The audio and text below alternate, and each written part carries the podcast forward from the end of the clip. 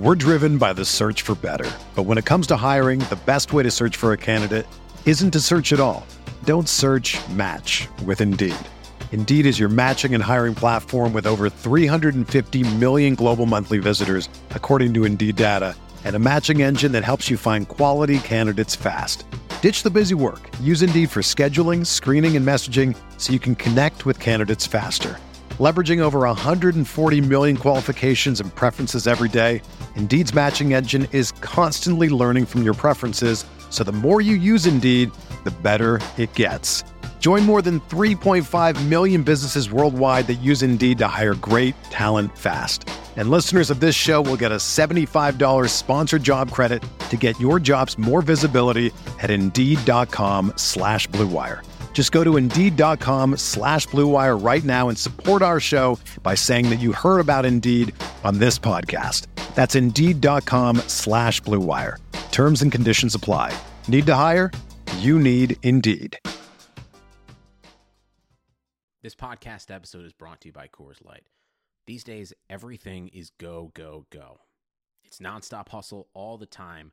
Work, friends, family expect you to be on 24 7. Well, sometimes you just need to reach for a Coors Light because it's made to chill.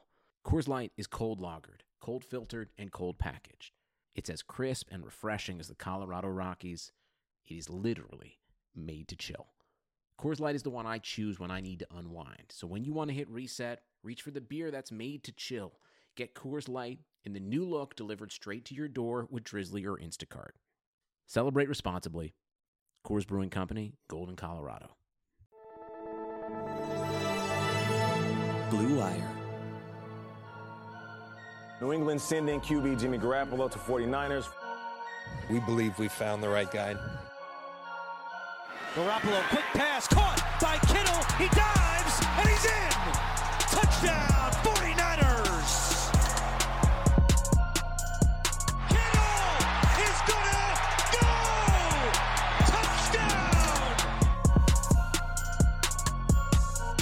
What is up, folks? Welcome again to Striking Gold, your 49ers podcast on the Blue Wire Network. My name, as always, is Rob Louder. I cover the 49ers for NinersNation.com. Joining me tonight, as always, is the quarterback of the Press Coverage Podcast, also on the Blue Wire Network, my friend, my co host, one Eric underscore Crocker. What's up, bro? Seven and zero. Seven and zero, coming at you with the undefeated intro again. Man, One of these days, we might not have the pleasure of saying that, but for now, it's just like we're spoiled. We're just so I, I asked this question on Twitter, and I said, you know, like, what what would it take? Like, what would it take for the 49ers to lose a game? Like, how, how do you think that happens? Like, how do you, what do, what does that look like? Uh, I would probably say it looks like the Pittsburgh Steelers against a better team. Okay, You know what okay, I mean? can Like it, it's something that they've already shown that they can do. I still think that that's like a complete like apparition. Like they probably won't do that again for the rest of the season. But I think if you're going to lose, it's going to be like that. You know, like stupid turnovers that give the, the opponent an opportunity to score. And maybe it's against a better team that, you know, because against the Steelers, the 49ers turned the ball over like three or four times in the first half and they only resulted in like two or three field goals. So it wasn't a huge deal. The 49ers were able to pull ahead. But against a better team, you know, maybe like somebody like the Green Bay Packers, the New Orleans Saints, some of these opponents that are coming up, maybe that's that's what does it. yeah, it, it was four times in the first half against the uh, Pittsburgh Steelers, Right. So and yeah, they, they they came up with a grand total of six points, I believe, off of those turnovers. I think the game at halftime, the score was like six to three.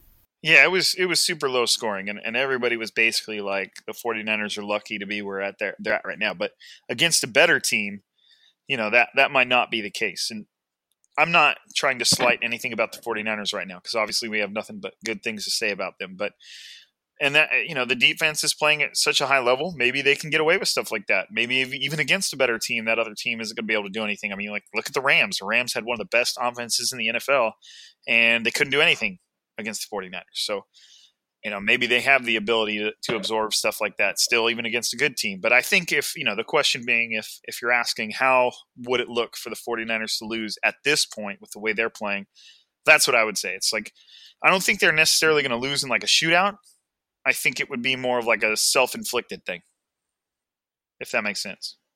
Yep, that makes total sense. But in the meantime, they're not shooting themselves in the foot.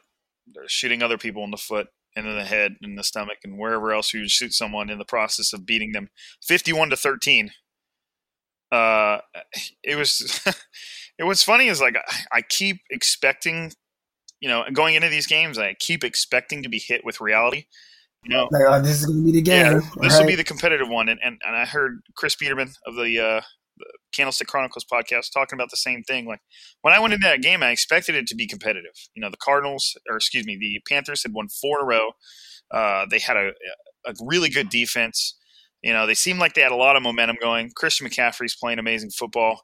Uh, quarterback Kyle Allen hadn't even turned the ball over yet, and you know all this stuff. They had a lot of stuff going for them, and so I expected it to the at the very least be competitive. And one of the things Chris said while we were on the sidelines before the games, he said, you know, eventually having two backup tackles is going to bite you in the butt. You in the NFL, you would think so, and then and then the game starts and it's nowhere near what we thought it was, and the 49ers just obliterated the Panthers in a way that this game was even more of a blowout than against the Bengals, and the Bengals are a, a bottom of the barrel team. You know, the, the I think the Carolina Panthers going into Sunday were even kind of in the in the hunt for a playoff spot. They still are, but I think they were already like you know one of those. If the season ended today, they would have been in the playoffs.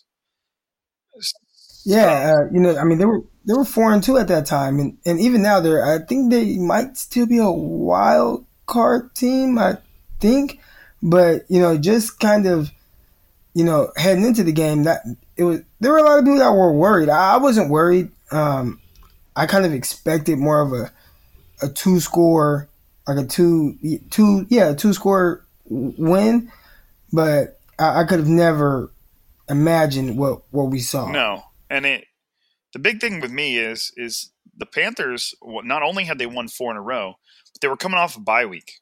They had two weeks to prepare for the 49ers. And it looked like the 49ers had two weeks to prepare for the Cardinals.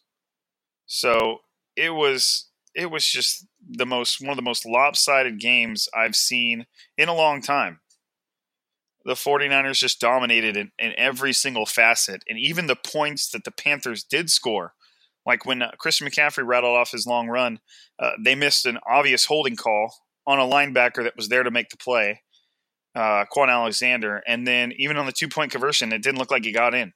Like it didn't even look close. So even the points that they did get were kind of like, eh, okay, got it. So it, it was just about as bad as it gets. And I would say, as far as I'm concerned, the MVP, well, there's somebody else, and you mentioned him before the pod, Crocker, so I'll, I'll, let you talk about him. But um, my MVP at least is is one Nick Bosa. Like, dude, what the what the hell did the 49ers draft second overall, man? Like this guy is inserting himself into the conversation of forget defensive rookie of the year. To me, right now, he's far and away the favorite for that. I feel like he could sit out the rest of the season and still win it in the yeah, conversation um, for I, defensive player of the year. Like, yeah, it's, it's very interesting. I mean, I, I think just kind of looking at him coming from Ohio State, it was like, you know what, this, this dude is he's he is very talented, but it was like. I, I don't know how high his ceiling is, but I know he's going to be a really good pass rusher, right? That that was kind of how I looked at it. Um, most people were like, "Well, he, he's not going to be as good as, as as good as his uh, brother." Um, you know, his brother was a better prospect or whatever.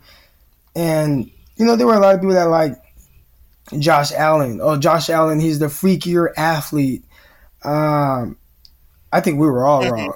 I, I, mean, you, uh, and it's hard to kind of, um, you know, it's not, he was drafted number two overall. So it's not like he was like slept on or anything like that. There were some people that felt like, oh, is he getting propped up because his last name is Bosa?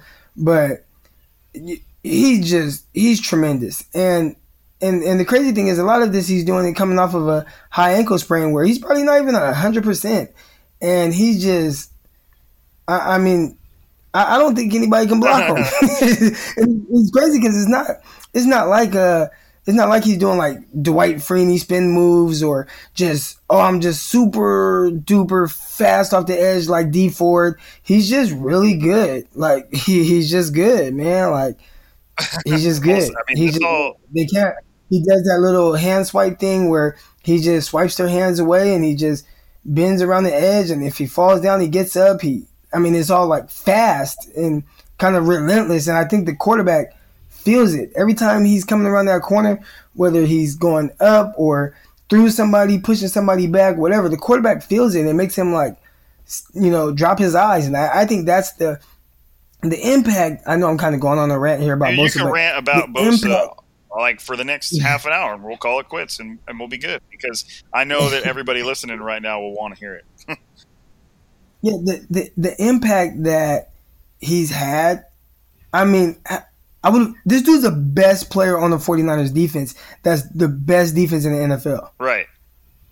He's the best yeah, player. right now. Yeah, absolutely. And I, you know, that's no. If there's one guy in the 49ers Twitter sphere or whatever you want to say it, you know, the last person I'm going to want to slight is DeForest Buckner. I'm, I'm like one of the biggest DeForest Buckner fans there are, but uh, he, you know, and, and him and Bosa have this, you know, it's called a symbiotic relationship where they both benefit from each other, and you know that's that's the way it's going right now. And I think Bosa's benefiting a lot more from the presence of Buckner, uh, but at the same time, that's how good defensive lines work. You know, you have talent that has to be accounted for across the defensive line, and and Bosa is doing a phenomenal job winning his matchups, and that's more than a lot of pass rushers around the NFL can say.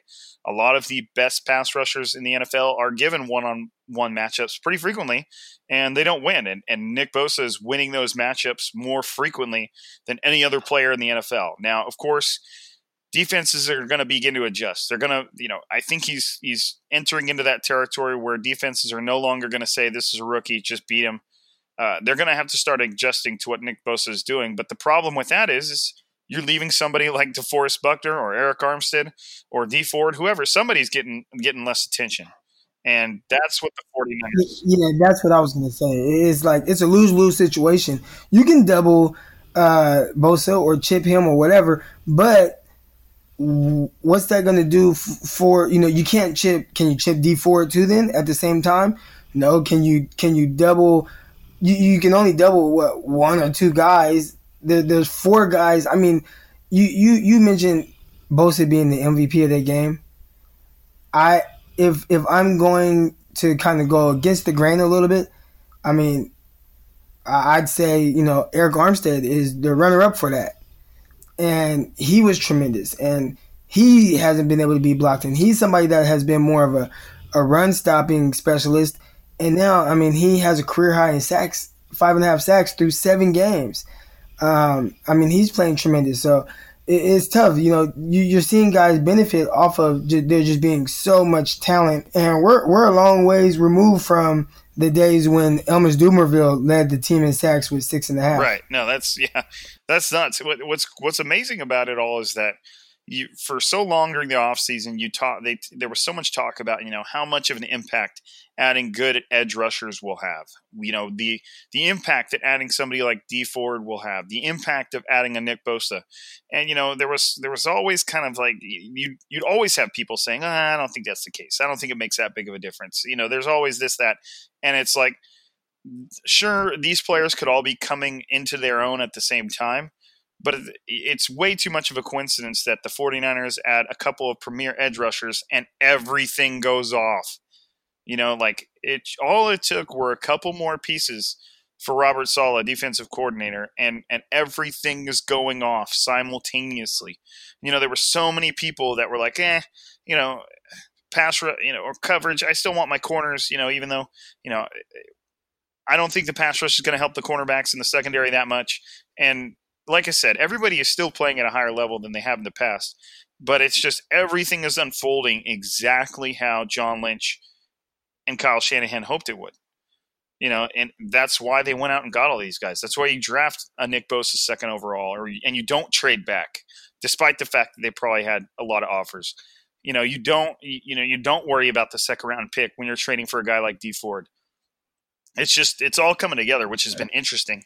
And to kind of jump over, we could talk about this obviously for way longer than we should, but on the offensive side of the ball, you had it, you had it, like Kyle Shanahan just put on this a master class, like this. I don't even know what you you know. I don't have the the vocabulary to, to fully describe this, but he just put on display for the entire NFL. Here is how you run the ball, folks. Here is how it's done, and I'm going to do it with two backup tackles and my my highest paid fullback in the NFL by a mile isn't even going to be in the game, and I'm still going to show you how to do this. Which is, did you see Brian uh, uh, Baldinger's uh, breakdown of just kind of the little intricate things that Shanahan has thrown into his his uh, his run game that kind of shows like there's things that they're going to do off of what they're doing with the yeah, run action right now. Where he, where he would he would constantly show. He's like, "Hey, look at look where Jimmy's looking right now. They're looking yeah. over here because yeah, that was good dude." And Brian, if you don't watch Brian Baldinger on Twitter, I think his his handle is at Baldy NFL. If you don't watch his breakdowns after the game, they're like my favorite thing. Like on Monday, how do you get the all twenty two so know, fast? Man. The, the NFL. Well, he he actually does an official Baldy breakdown segment for the NFL. So I'm assuming if there is a time when the all twenty two is ready, but it hasn't been released to the public, I'm assuming they're going to give it to him first, so he can get his little head start on. Dude, he, he had it. The game was over at four o'clock Pacific time at seven o'clock Pacific time, he, he had those all twenty two of them. Like, how the hell right, he get it so right. fast? So he does these amazing breakdowns, and obviously the guy has so much passion and energy for football, and they're so much fun to look at. And what's funny is, despite the fact that these are like the best breakdowns and the most funnest breakdowns to watch that I've ever seen, he's still doing it with a cell phone, pointing at a computer screen, and like it's the most like like genuine breakdown because he just he doesn't care about the production value. He's not trying to, you know, download a screen recorder and figure out how to work it. He just wants to talk about football. And he had like seven or eight videos on the 49ers offense, or not just the offense, but on the 49ers from their beatdown on the Panthers. And they were so fun to watch. And like Croc was saying, like there's just so many videos where he's pointing out all the little things that go into the offense to a point where you can have one of the best linebackers in the game Luke Kuechly on the Panthers looking the completely wrong direction, going the wrong way. Like Oh, he was completely lost. Did you see him on the Deebo touchdown? I mean, he was, was so frustrated before Deebo even reached the end zone. He was already freaking out. Like he'd already turned around and was just like losing it, you know. And, and and just to rattle this off, and obviously the stats don't paint the picture because you have to see how these plays unfold to really, really appreciate them. But the 40s ran the 49ers ran the ball 38 times for 232 yards. That equals 6.1 yards per carry. So for every they averaged a first down every two runs, and then they scored five times on the ground. Tevin Coleman, my runner up for MVP, right behind Nick Bosa, he rushed for 105 yards on 11 carries. So that's that's that's almost that's 9.5 yards a carry. That's half a yard short of a first down with every single time he touched the ball. And he scored three touchdowns on the ground, and then he scored another on a little screen pass. So that dude was just amazing. And some of these plays are just awesome. Like, did you see when he talked about that one where they they basically ran like a, a zone read right to Gerald McCoy? Like, dude, the yeah, way that play unfolded, I'm like, whoa. Like, it was just the weirdest thing to watch. This hole just magically appears, and the only person standing inside of it is Gerald McCoy, and they just run this like it, it's just unreal that you can have that kind of success in an NF against an NFL defense, against a I wouldn't say all time great, but a, a phenomenal defensive lineman like Gerald McCoy. Like it was just crazy, man. I'm ranting now. Yeah great, great execution. Great execution by the 49ers run Right, game. and it, it's it's it was just crazy. So it's one of those games like you know It's gonna be tough. It's gonna be tough for teams, man. It's gonna be tough for teams. Everybody talks about oh the passing game when when, when the 49ers need to pass, they'll pass the ball a lot. They'll they'll throw the ball around and Jimmy Garoppolo would do well. But how are you gonna stop this run when it's this efficient and all the 49ers are going to do is get better because the guys that really make the run game go, I'm talking about Mike McGlinchey, who's like the best run blocking tackle in the league. Like, we're getting those guys back. We're getting Staley back, Juice back. What are you going to do? And I'm not saying like this team is just going to go undefeated, but I'm just saying it's going to be extremely difficult, extremely difficult to just stop this team, like to stop this run game, and you know, and force the 49ers to do something that they don't want to do. Like that, because that's how you, that's how you're gonna have to beat the Niners. You're gonna have to force them to do something they don't want to do. And how are you gonna do that?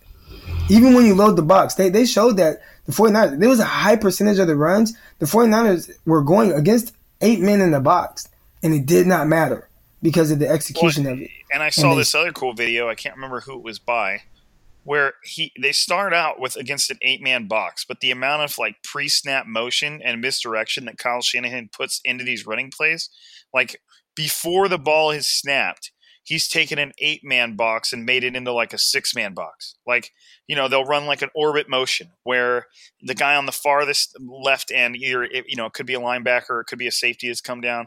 He has to respect that motion. So he'll kind of move to, to, to, to that. And that takes one guy out of the box. Now you're at seven. And then they'll, you know, the direction after you know maybe it's not before the snap after the snap. The way the offensive line moves to one side now then you've committed another linebacker to that direction because he's flowing with the offensive line. And now you've like they get to where they've got like where the play is going they've got like three offensive linemen and two defenders.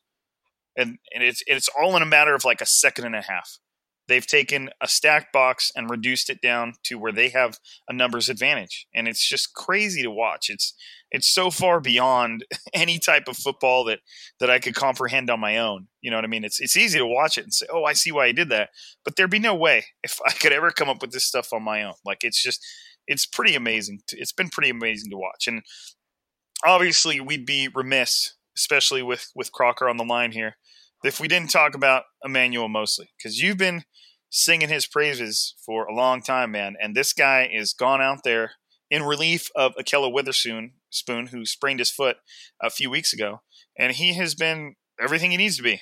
And I would probably, I think it's fair to say that he had his his best game of the season against the Panthers. So, I mean, what is what's all that feeling like for you, man? Seeing him come together like that. wow, I think a lot of people are like giving me credit for it. Like I'm the one that well, like signed him. I'm like, man, I, I didn't your sign tweets and your breakdowns and your threads are the only reason he got to start. It has nothing to do with right. his, you know? determination and drive to get where he's at. I mean, John Lynch obviously reads your threads and was like, "All right, let's give this guy a shot." Well, well if he doesn't read right. him, he should. That's always always clear. Yeah, but um, you know, with Emmanuel Moseley, man, from day one, I, would say last year when um, I was like, you know what, I, I think I like this Moseley kid more than Tarvarus McFadden. I think he'll make it. People thought I was crazy, um, but it, it was his ability and it was his traits. And I remember going into this offseason, I had tweeted out, you know, the dark horse for, you know, making the 53 man roster is Emmanuel Moseley. And people were like, what? Oh, they just drafted Tim Harris from Virginia. He's to make it. Like, there's no way Moseley makes it. I'm like, you know, we'll see. I, I'm I'm a big believer in development and player development. And I just, I felt like if the 49ers are able to develop him into like a, a, knowledgeable cornerback to go with his physical skills, because the dude's kind of a freak athlete. He's a super athlete. And I thought he had really good fluid movements. Um, I was like, that, that should be a good cornerback in the NFL. Well, you know, we get to training camp and everything I thought I was going to see, I saw. I saw really good movement skills. I saw really good coverage skills. Um, first day that I was out there, he had an interception and team. Um, I thought he was tremendous and scrappy during uh, during one on ones. Um, he can he can line up outside. He can line up inside, and I'm like, man, this this dude, he he looks good. He got to uh, preseason. He looked good there. Um, I, I think like, like, I just mentioned him being able to line up in the slot, but that, like that's hard. Like that's difficult. And if you can have somebody that's you know five eleven has those movement skills, that speed, that top end speed like that, and and is able to line up in the slot as well. You know, you're talking about Chris Harris type ability, and there aren't a lot of guys that can line up inside and outside and do it very well. And I think he's one of those guys, man. And um, I am happy to see everything kind of work out uh, and him playing well. You know, giving his giving his opportunity. It, you know, it has people questioning uh, what, what, what, do you do with Ahkello Witherspoon when he gets back in? You know, even Witherspoon, I mean, he was having the you know the start to this season. I mean, he he looked extremely confident. He looked really good. So, you know, cornerback, that was a position position where a lot of people felt, hey, 49ers need to upgrade this position. I'm like, you know, hold on. I think there's some guys there's some guys I like. Let's see how they develop. And we've seen how they played out, man. That they, they, look really good. They look strong, man. And uh, Moseley had a strong game, had an interception. Um, he he's done very well. So yeah, I, am pleased with you know what we've seen from him. Uh, really, all the, the, the entire secondary really I think is kind of gone underrated because of how good the the the defensive line has played, but the secondary has played extremely well, and you know they're they're benefiting off of the pass rush. Um, they're able to make take a little you know a little bit more chances, and um, just kind of react to things, man, and and know you're not really going to be able to do a double move on this because that pass rush is coming, man. They, yeah, they look good. Well, there's, there's still a few more things I want to talk about with the secondary because you had a little interaction on Twitter with a certain 49ers player that I want to talk about at least a little bit. Um, but before we do that, I got to get our, our, get our sponsors out of the way. I got to give a shout out to those guys out there supporting this, supporting uh, the Blue Wire Network because uh, they're the ones that allow us to be uh, be here doing what we're doing, talking about the secondary. So first things first, humans have been shaving for thousands of years, and the secret to a great shave it hasn't changed much. The ancient Greeks didn't need flex balls or heated handles, or neither do you.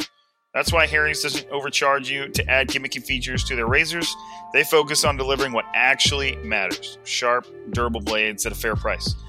I love Harry because it gives me a close shave. I like to keep a beard, but I also like to keep it clean. So I need that. Do us a favor and check out Harry's backslash Blue Wire for your free trial today.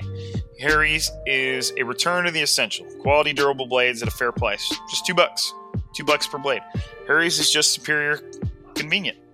Blade refills are delivered directly to your door on your schedule with or without a subscription, and there is no risk for trying them out. If you don't love your shave, let them know and they'll give you a full refund. Period. It's easy to get. Listeners of Striking Gold can redeem their Harry's trial set at harrys.com backslash backslash blue wire.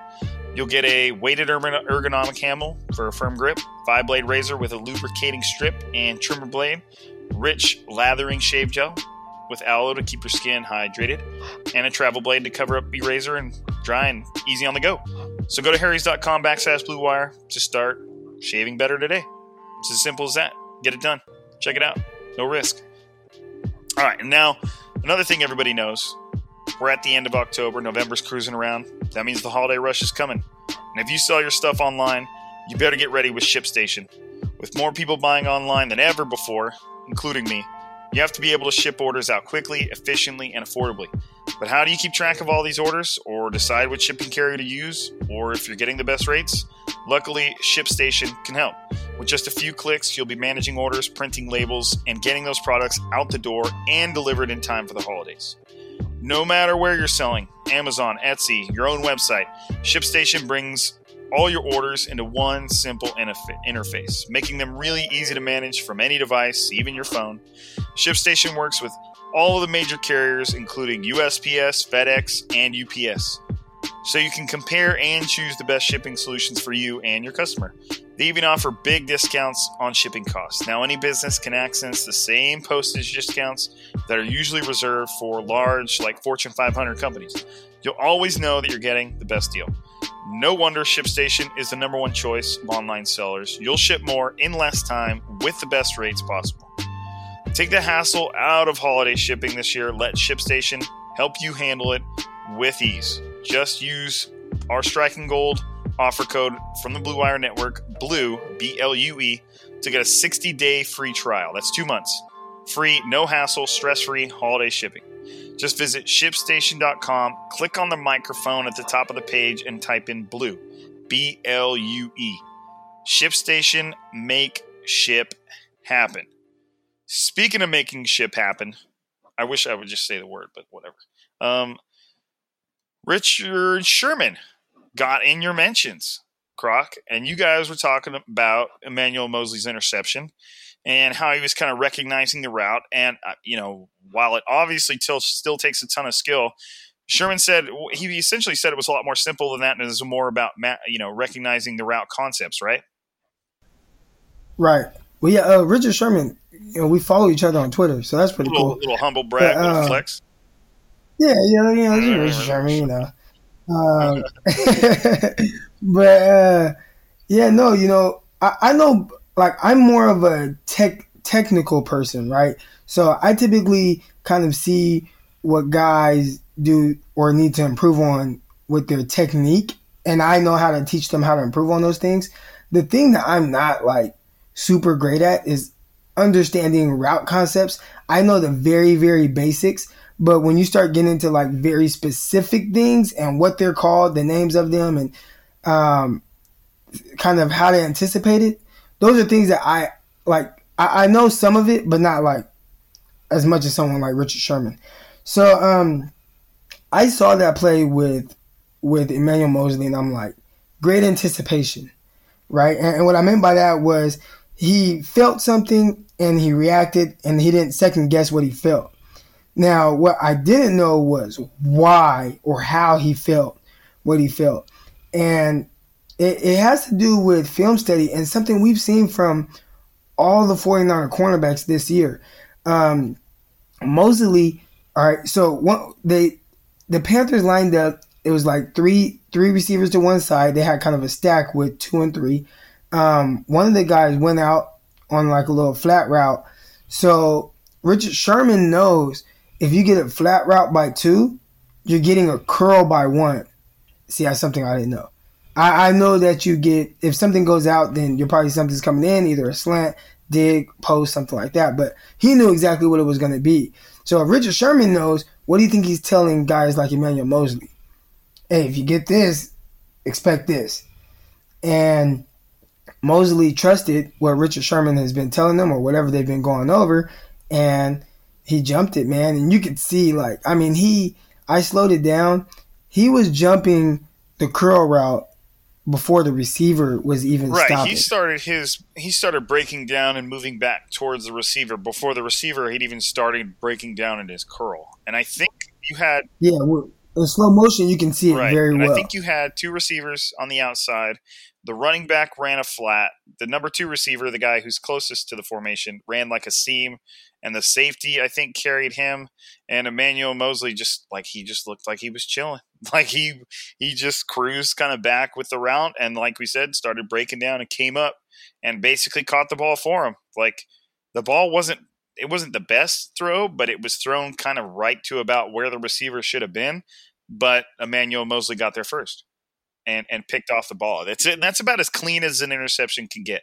You know it's it's not one of those interceptions like the cornerback didn't see you crossing underneath a route or something like that. It was one of those he ran the route for the receiver type of deals, which is to me, it's not a the most disrespectful thing to do. To me, it's the most like, uh, like to what you're kind of saying, Croc, the most technically proficient thing you can do. Like in that in that rep you knew you were so comfortable in what you were doing that you were able to run the route for the receiver like you've gone now you've gone from reacting to what the receiver is doing to being proactive to what you know the receiver is about to do and that you know is something where that that only the best corners will do because they've studied film ad nauseum they've studied players you know through into the late hours of the night type of deal. You know, it, it, you know, and you could correct me if I'm wrong there, but it's just doing stuff like that where it's not a play that's necessarily based off athleticism.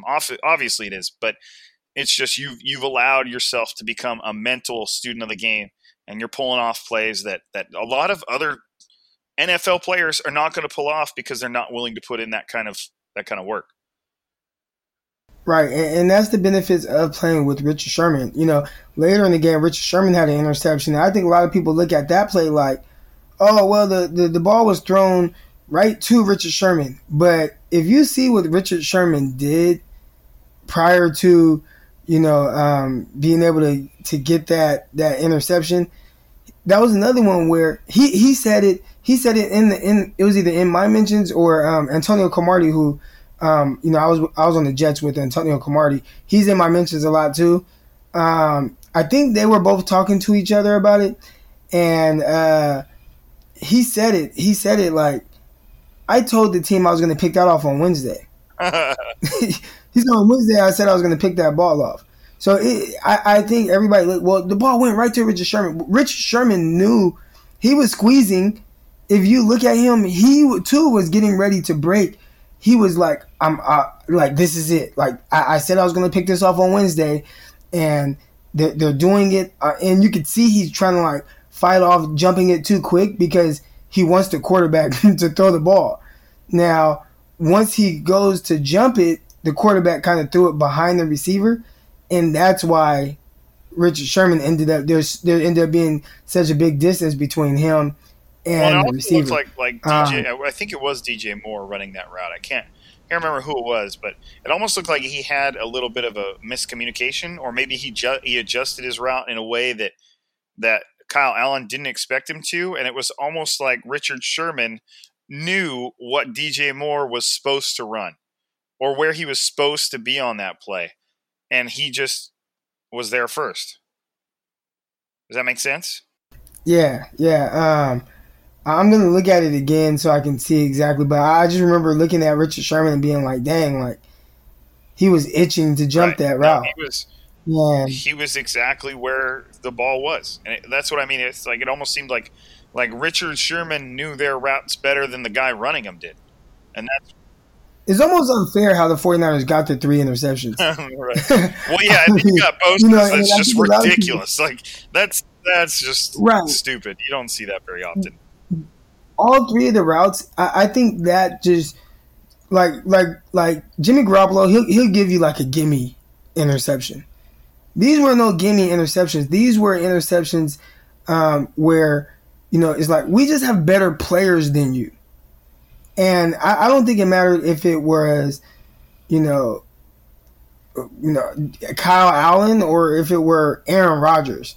These guys were jumping the routes. The guy was the the the tackle or whatever was trying to cut block Nick Bosa and he disregarded that and jumped up and intercepted the ball mid mid throw. Like you know, it was just things where what what can you do? Right. You know, Right. what can you well, do? yeah. What can you do when a when a uh, you know a six foot five defensive end jumps right over his chop block and then jumps right in front of you as you're trying to hit somebody in the flat? You know, like what you? And then he catches it. It's not just you would think, and the guy in that position would have batted it down and just been like, "Yeah, let's go."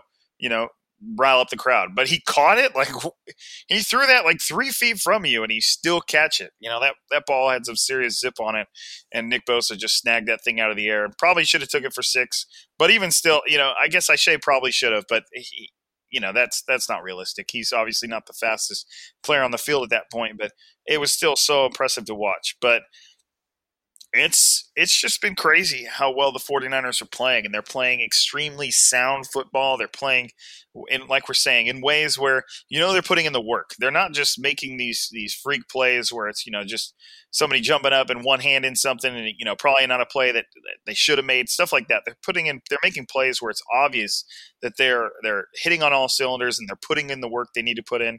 Um, another interesting performance from the from the afternoon was Jimmy Garoppolo's who I think, and I might have also heard this on the Candlestick Chronicles podcast. I think Jimmy Garoppolo's 18 of 22 is like his, as far as completion percentage goes, I think that's like 81%. I think that might have been his best game with the 49ers or best game of his career as far as completion percentages go, which, and he had a pretty good game. He threw for 175 yards and two touchdowns and an interception that, for me, floats somewhere between the line of shouldn't have thrown it slash if the play would have developed just a little bit differently, uh, he probably would have been fine, or the play probably would have been fine. What happened is George Kittle ran like a little crossing route. Um, Luke Kuechly was right on him, just right behind his kind of his back hip, and right as George Kittle flashed open right in front of Jimmy Garoppolo, like there's even like this little hole in the offensive line right where George Kittle's coming across the formation, um, and he's he's got Luke Kuechly behind him. I mean, like I said, pretty close to his hip, but he's behind him and on it near his back hip. So there's still an entire person to throw to and a window to hit. Um, right as Jimmy Garoppolo sees that, and, and I, I'd also have to look back at this play because I know Dante Pettis was open. Um, Jimmy Garoppolo pretty much comes off his first read and goes to Kittle, and Kittle starts fading upfield, almost like anticipating getting the ball, and he wants to start turning it into yards after the catch. Well, the one or two yards that Kittle fades upfield leaves somebody like Luke Kuechly, who's an elite linebacker and who was already pretty good in coverage, the space he needed to kind of take Kittle's place on that on that line and jump right in front of the pass. And uh, like I said, I was I kind of defended Jimmy a little bit right when it happened because I'm always going to criticize someone running the route if I can because that's what I you know I'm a receivers coach. I played receiver in high school and all all my entire football career was receivers. Uh, I've done a lot of studying of of how to run routes and stuff, just whether it be coaching or anything in the meantime. And whenever I coach my receivers, I tell them whenever you're running an out an out breaking route, your route needs to be or an out where you're beginning to go away from the cornerback uh, quarterback. Your route needs to either be flat or at the very least it should actually come back just a little bit because um, and, and as a DB, you would know this because you know the opportunities that wide receivers can create for you. If you don't do that, if you don't stay flat or you don't come back just a little bit, I'm talking like like a quarter of a yard, half a yard, uh, then you're creating windows for a defender to essentially take your place on the play and and take the ball. And and, and the ball was a little bit thrown a little bit behind Kittle, and to where it was easy for to to, uh, to snag. But if if Kittle would have stayed flat, Kuechly would have been forced to either stay behind him or you know on that back hip. And you at the very least, you're the most you've got an incompletion because Kuechly's there to contest the catch, or Kittle catches it and Kuechly attacks him immediately, or at the best, Kittle catches it and Kuechly can't make the tackle and falls off Kittle, and then Kittle does his thing. Um, but since Kittle faded up field a little bit, and Jimmy in the press conference afterwards was like, "No, no, no, it wasn't his fault. That was on me. Shouldn't have thrown it." Uh, and that's what every good quarterback should do. Um, if Kittle hadn't have faded up field a couple yards, then Kuechly would have never been able to be there. But you know, all these factors, and this isn't me saying this was not Jimmy Garoppolo's fault. This is George Kittle's fault. It's just understanding the minutia of every play and how football in individual moments can be broken down into inches and uh, you know less than yards and feet and inches and all this stuff. And if Kittle would have stayed flat on that play, then it would have been a different play. But that's that's just how it is. And Jimmy Garoppolo is you know as he gains experience is going to be able to see things like that happening at a slower rate and, and maybe not throw that pass. But to me, I just love looking at breaking down and looking at football like that because it's you know it's just the little things you can do because running routes and playing corner cornerback and playing defense and even playing quarterback is it's all an art form in my opinion you know, and, and over time you become a better artist, and that's just how it all works. So, you know, but Jimmy Garoppolo had a really good game. He did everything he needed to do to put the 49ers in the position he did. He made some freaking awesome throws. That one where he kind of sidestepped the pass rush and then dipped his shoulder and let the guy come by and then found George Kittle over the middle. Uh, that was a pretty awesome play. And, um, you know, he, he, found Emmanuel Sanders, brand new 49ers receiver, four times on five targets for 25 yards and a touchdown. I think that, you know, as unimpressive as that stat line is, 25 yards, I think that there were at least two or three third down conversions in there, which is which is always a positive sign that this it's this dude's first game with the offense and Jimmy Garoppolo already wants to throw to him on third down. You know, and that's exactly why they picked him up. They're like, we need a guy, it's third down. If the defense focuses on George Kittle, who the hell are we throwing it to? and that is now Emmanuel Sanders, which is perfectly fine. We talked a lot about him last episode. He's freaking awesome. He's going to be great. Um, I, I wrote uh, earlier this week that that game from Sanders was just like a little preview. Like, you know, and he, and he ran a couple of routes and got open, and, and, Jimmy Garoppolo missed him on that one throw where he, you know, it would have been a much bigger gain. Um, but yeah, so I, I, we should we should at least touch on the Cardinals a little bit, right? I mean, that's kind of like our, our role in this in this world is to to preview the game that the and that's the reason we're and I haven't even mentioned this. It's my bad. That's the reason we're recording this on a on a Tuesday rather than our normal Wednesday because the 49ers play on Thursday. So we wanted you guys to at least have a little bit of time to digest this episode. So we still have about 10 minutes before Kevin would literally hijack this pod and start yelling at me. So at first, just thought, what eh, are you worried about the Cardinals at all, Croc? Well, I'm I'm not because one they've you know and they, they continue to struggle with offensive line um, you know protection like you know their ability to, protect their quarterback on a consistent basis. Um, so obviously that's the 49ers like strongest point on the entire team is you know uh, getting after opposing quarterbacks.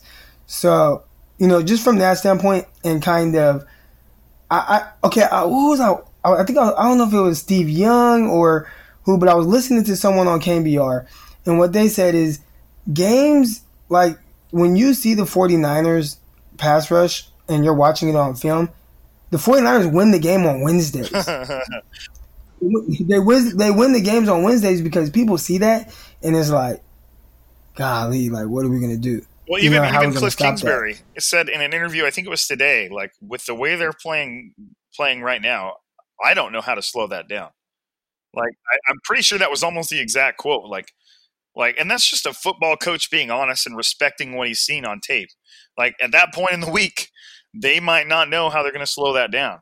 That doesn't mean they're not going to have a plan going into, into the game, but like you know that's just a, a, an interesting thing for a football coach to say because it's just honest and i feel like kyle shanahan would, would be the same type of coach like like I don't know how to slow that down. Do you? Like these guys are destroying offensive lines. So you know, and, and that's it's a good point that you say that. But yeah, the pass rush for sure. keep, keep going, keep going. On, on, top of that, they don't have a running back to take the pressure off of the the quarterback in the passing game. Um, they, you know, they they've had, I think was, his name is Edmonds. He went down. John uh, Johnson, um, you know, their main running back, like he went down. Uh, you know, they, they just got Kenyan Drake, you know, and it's like, okay, how, how fast can he catch on, you know, to this offense and, and, and this playbook? Maybe quick, but maybe not quick enough. And he, he's a dynamic back. Um, he can run the ball well. He can catch the ball well at the backfield, but he's just not getting there. So who's going to take the pressure off of Kyler Murray? Is it going to be your receivers? I mean, you know, how is is Larry Fitzgerald going to be able to um, change the game. I, I don't think he's that guy anymore. So you know who you going to count on? A- Andy Isabella to. I don't even know. You is know, he, is he even playing? I, I don't even see him on on the stat sheet from that last game. He might be on injured reserve or something. No, he, he's he playing. Catch a ball the last I game. Mean, I guess he's just not catching oh, any bad. passes. But so if he's um, if, if Andy Isabella is listening to this, I don't mean any, any disrespect. Right. So I know he's probably like using this as bullet, bulletin board material, but um, you know who's going to take the pressure off of Kyler Murray, and then defensively, um, I think one underrated aspect of what's going on with the 49ers is their abilities to cover up these tackles. I think everybody's looking at it like, oh, Justin Skule and um, Brunskill, like they're, they're they're playing well um, you know, the left and right tackle reserves. But to me, I think it's all Kyle Shanahan and Jimmy Garoppolo. And I, I don't think Jimmy Garoppolo trusts these guys at all. I think that's why we see him pressing a little bit at times. Um, uh, you see uh, uh, Kyle Shanahan trying to do a whole lot of things to get the ball out of uh, Jimmy Garoppolo's hands quickly. I think people think like, oh, uh, Kyle's trying to get the ball out of his hands quick to to you know help Jimmy Garoppolo. I, I don't think that's the case. I, I, I think it is to help Jimmy, but not to save Jimmy from itself. I think to save Jimmy from our tackles who they are getting beat. Jimmy Garoppolo is having to throw a lot of passes off of his back foot.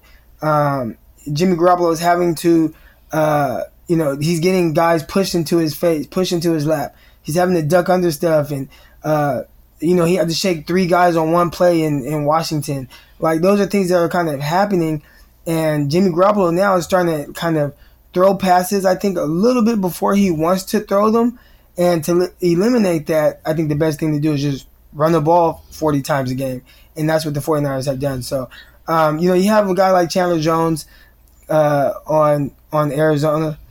Uh, he he can he can be a problem. Uh, so far, Kyle Shanahan has Shanahan has done a great job neutralizing opposing uh, really good edge rushers. But Jimmy Garoppolo is taking some hits. Um, if you remember back to the Steelers game, I mean, they were all over Jimmy Garoppolo. It was two good rushers and uh, Dupree and, and TJ Watt. But it, it hasn't been as good as I think most people want us to believe. Uh, Jimmy Garoppolo, he's under heat more times than not. And, and, we saw it on the safety where, you know, he drops back and immediately he's getting pressure to where he can't even think about how to get the ball out of his hands. Um, it, it, I think that's with what he's kind of done, and you look at 18 for 22. I think that's that's been an underrated part of not just his game, but Kyle Shanahan's play call. Right, well. and, and they, there's not a whole lot the Arizona Cardinals are bringing to the 49ers. The 49ers have to be worried about. One downside to the 49ers is I know that uh, Raheem Mostert is currently dealing with, uh, I think it's a hamstring issue or a quad somewhere in there. Uh, I know that um, Matt Breida has uh, he's currently dealing with an ankle injury. Uh, neither of them are practicing right now, and that's kind of an issue. The fact that Tevin Coleman, uh, Jeff Wilson Jr. also had a stinger from the game. Now that, that probably won't linger to where he's he can't play against uh, the Cardinals, but you know the 49ers bread and butter right now, which is running the football, they've got some injuries there, and so that you know that kind of that might have some some implications on how they approach the game and what Jimmy's doing and stuff. And, and what's nice though is that, that Kyle Shanahan has a running game where where Deebo Samuel can become like a running back, you know, and they can use that quick passing game and they could bring Deebo Samuel in on motions and make him part of the thing. I mean, he scored a, a 20 yard touchdown uh, touchdown run against uh, the Panthers. So there's the good thing is Kyle Shanahan is so smart and so self aware that he can adapt to all of these things just through his play calling. So that's you know it's an interesting way to think about it. The 49ers aren't going to be coming to this super healthy.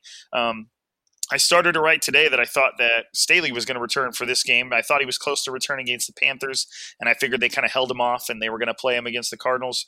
But it sounds from what Shanahan said today, unless they're doing a little gamesmanship with with saying that Staley's not going to play and saying he's doubtful, even though he is going to play. I, I, don't think that's the case. I think they're just planning on giving him a little bit more time. Uh, he's supposed to come. The 49ers are, it sounds like Shanahan's expecting to get Joe Staley, Mike McGlinchey, Kyle Juszczyk, and Ahkello Witherspoon all back before the 49ers Week 11 game against the uh, Seattle Seahawks on Monday Night Football, which will be that'll be a hell of a game. That'll be a, an atmosphere one for the books. Um, but that's I mean that's got to be an intimidating thought for other teams. Like that's four starters right there that the team is getting back, and they're seven and zero. Oh. Like you know, good luck. But Kyler Murray's an interesting quarterback. I think he presents his own challenges. You know, it's it's, it's good that they're facing him before they face Russell Wilson type of deal because um, he can scramble and he can run. I think he's like their third leading rusher on the team. Um, he also that you know it's a double-edged sword though because a running quarterback also wants to extend plays and i feel like that kind of plays into the 49ers hands right now especially with how well they've managed to collapse pockets both from the middle and from the edges so there's not going to be a lot of space for murray to go and he's going to be looking for those pockets and they might not be there like they have in other games. The cardinals have one of the one of the worst offenses in the nfl like 22nd in total offense the defense is 29th uh, everything about this game says the 49ers should handle them just like they handled the Panthers, but the NFL is weird like that. You know, it, teams yeah. like how the Cowboys got, It's still a short week. It's right. still a short week. It's still an away game. Um, the road teams haven't done as well um, on these Thursday night games, and it, it seems like Kyle Shanahan and, and Saleh and those guys have done a great job of getting this group of 49ers ready week in and week out. But, uh, you know, and, and I'm not trying to just find something to kind of nitpick about, but, you know, just looking at it from, you know, a non objective perspective, it, you know, there are a few things that are kind of stacked against the 49ers. Right. and that's, and, you know, that's when you see how great teams can be. Can they come on a short week and do the same thing against a team that they should beat? We'll see. The Cardinals have beaten the 49ers eight times in a row for some reason, the 49ers just haven't been able to beat the Cardinals. And sometimes in those losses, the Cardinals have been the better team. And sometimes in those losses over the past few years, it's felt like the Cardinals were the inferior team, but the 49ers still kind of found a way to lose to them.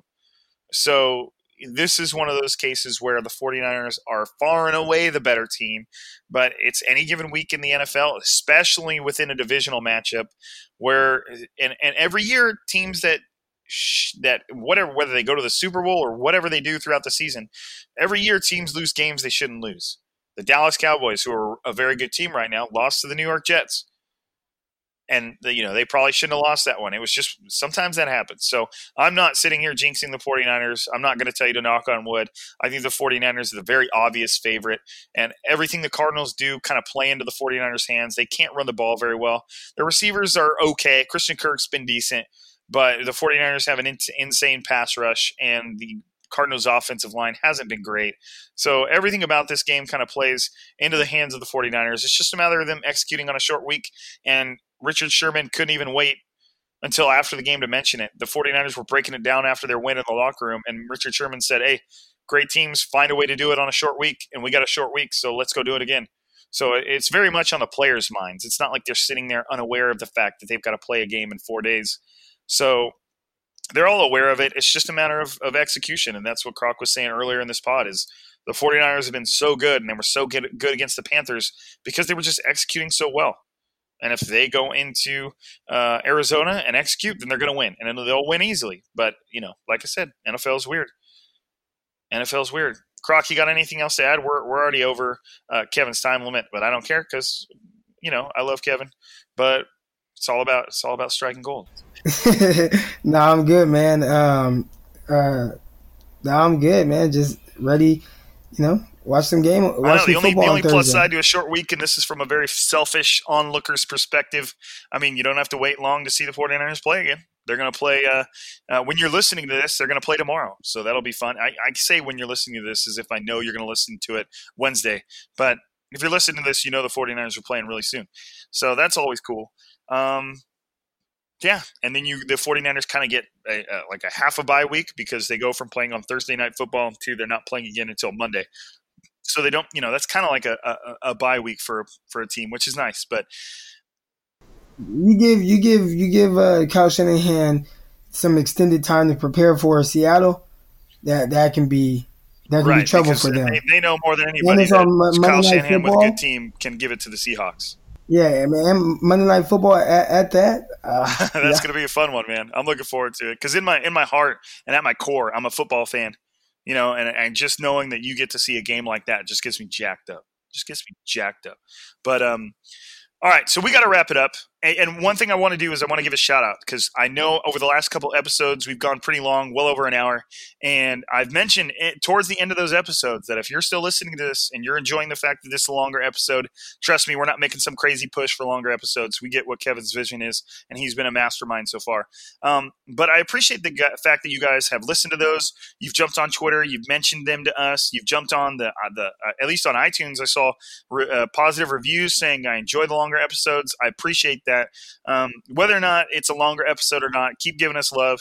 Whether it's on Twitter, you can find me at Rob underscore Louder. You can find Eric at Eric underscore Crocker. Um, keep giving us love. Keep talking to us. Uh, we'll do another mailbag episode soon where we're kind of answering all your questions. Uh, but it was just good to mention that at the end of these podcasts, and then hear you guys come along on Twitter and in the reviews, just leaving us five stars and giving us nothing but positive feedback. So I appreciate you guys for being here. Know Crocker appreciates it too, obviously. Um, but we have to roll out. It's our time. And, uh, you know, I can't wait to see what the 49ers put together on, on Thursday. And I can't wait to talk to you guys about it again. Um, but as always, I appreciate you guys being here. We wouldn't be able to do it without you. And this is Striking Gold signing off.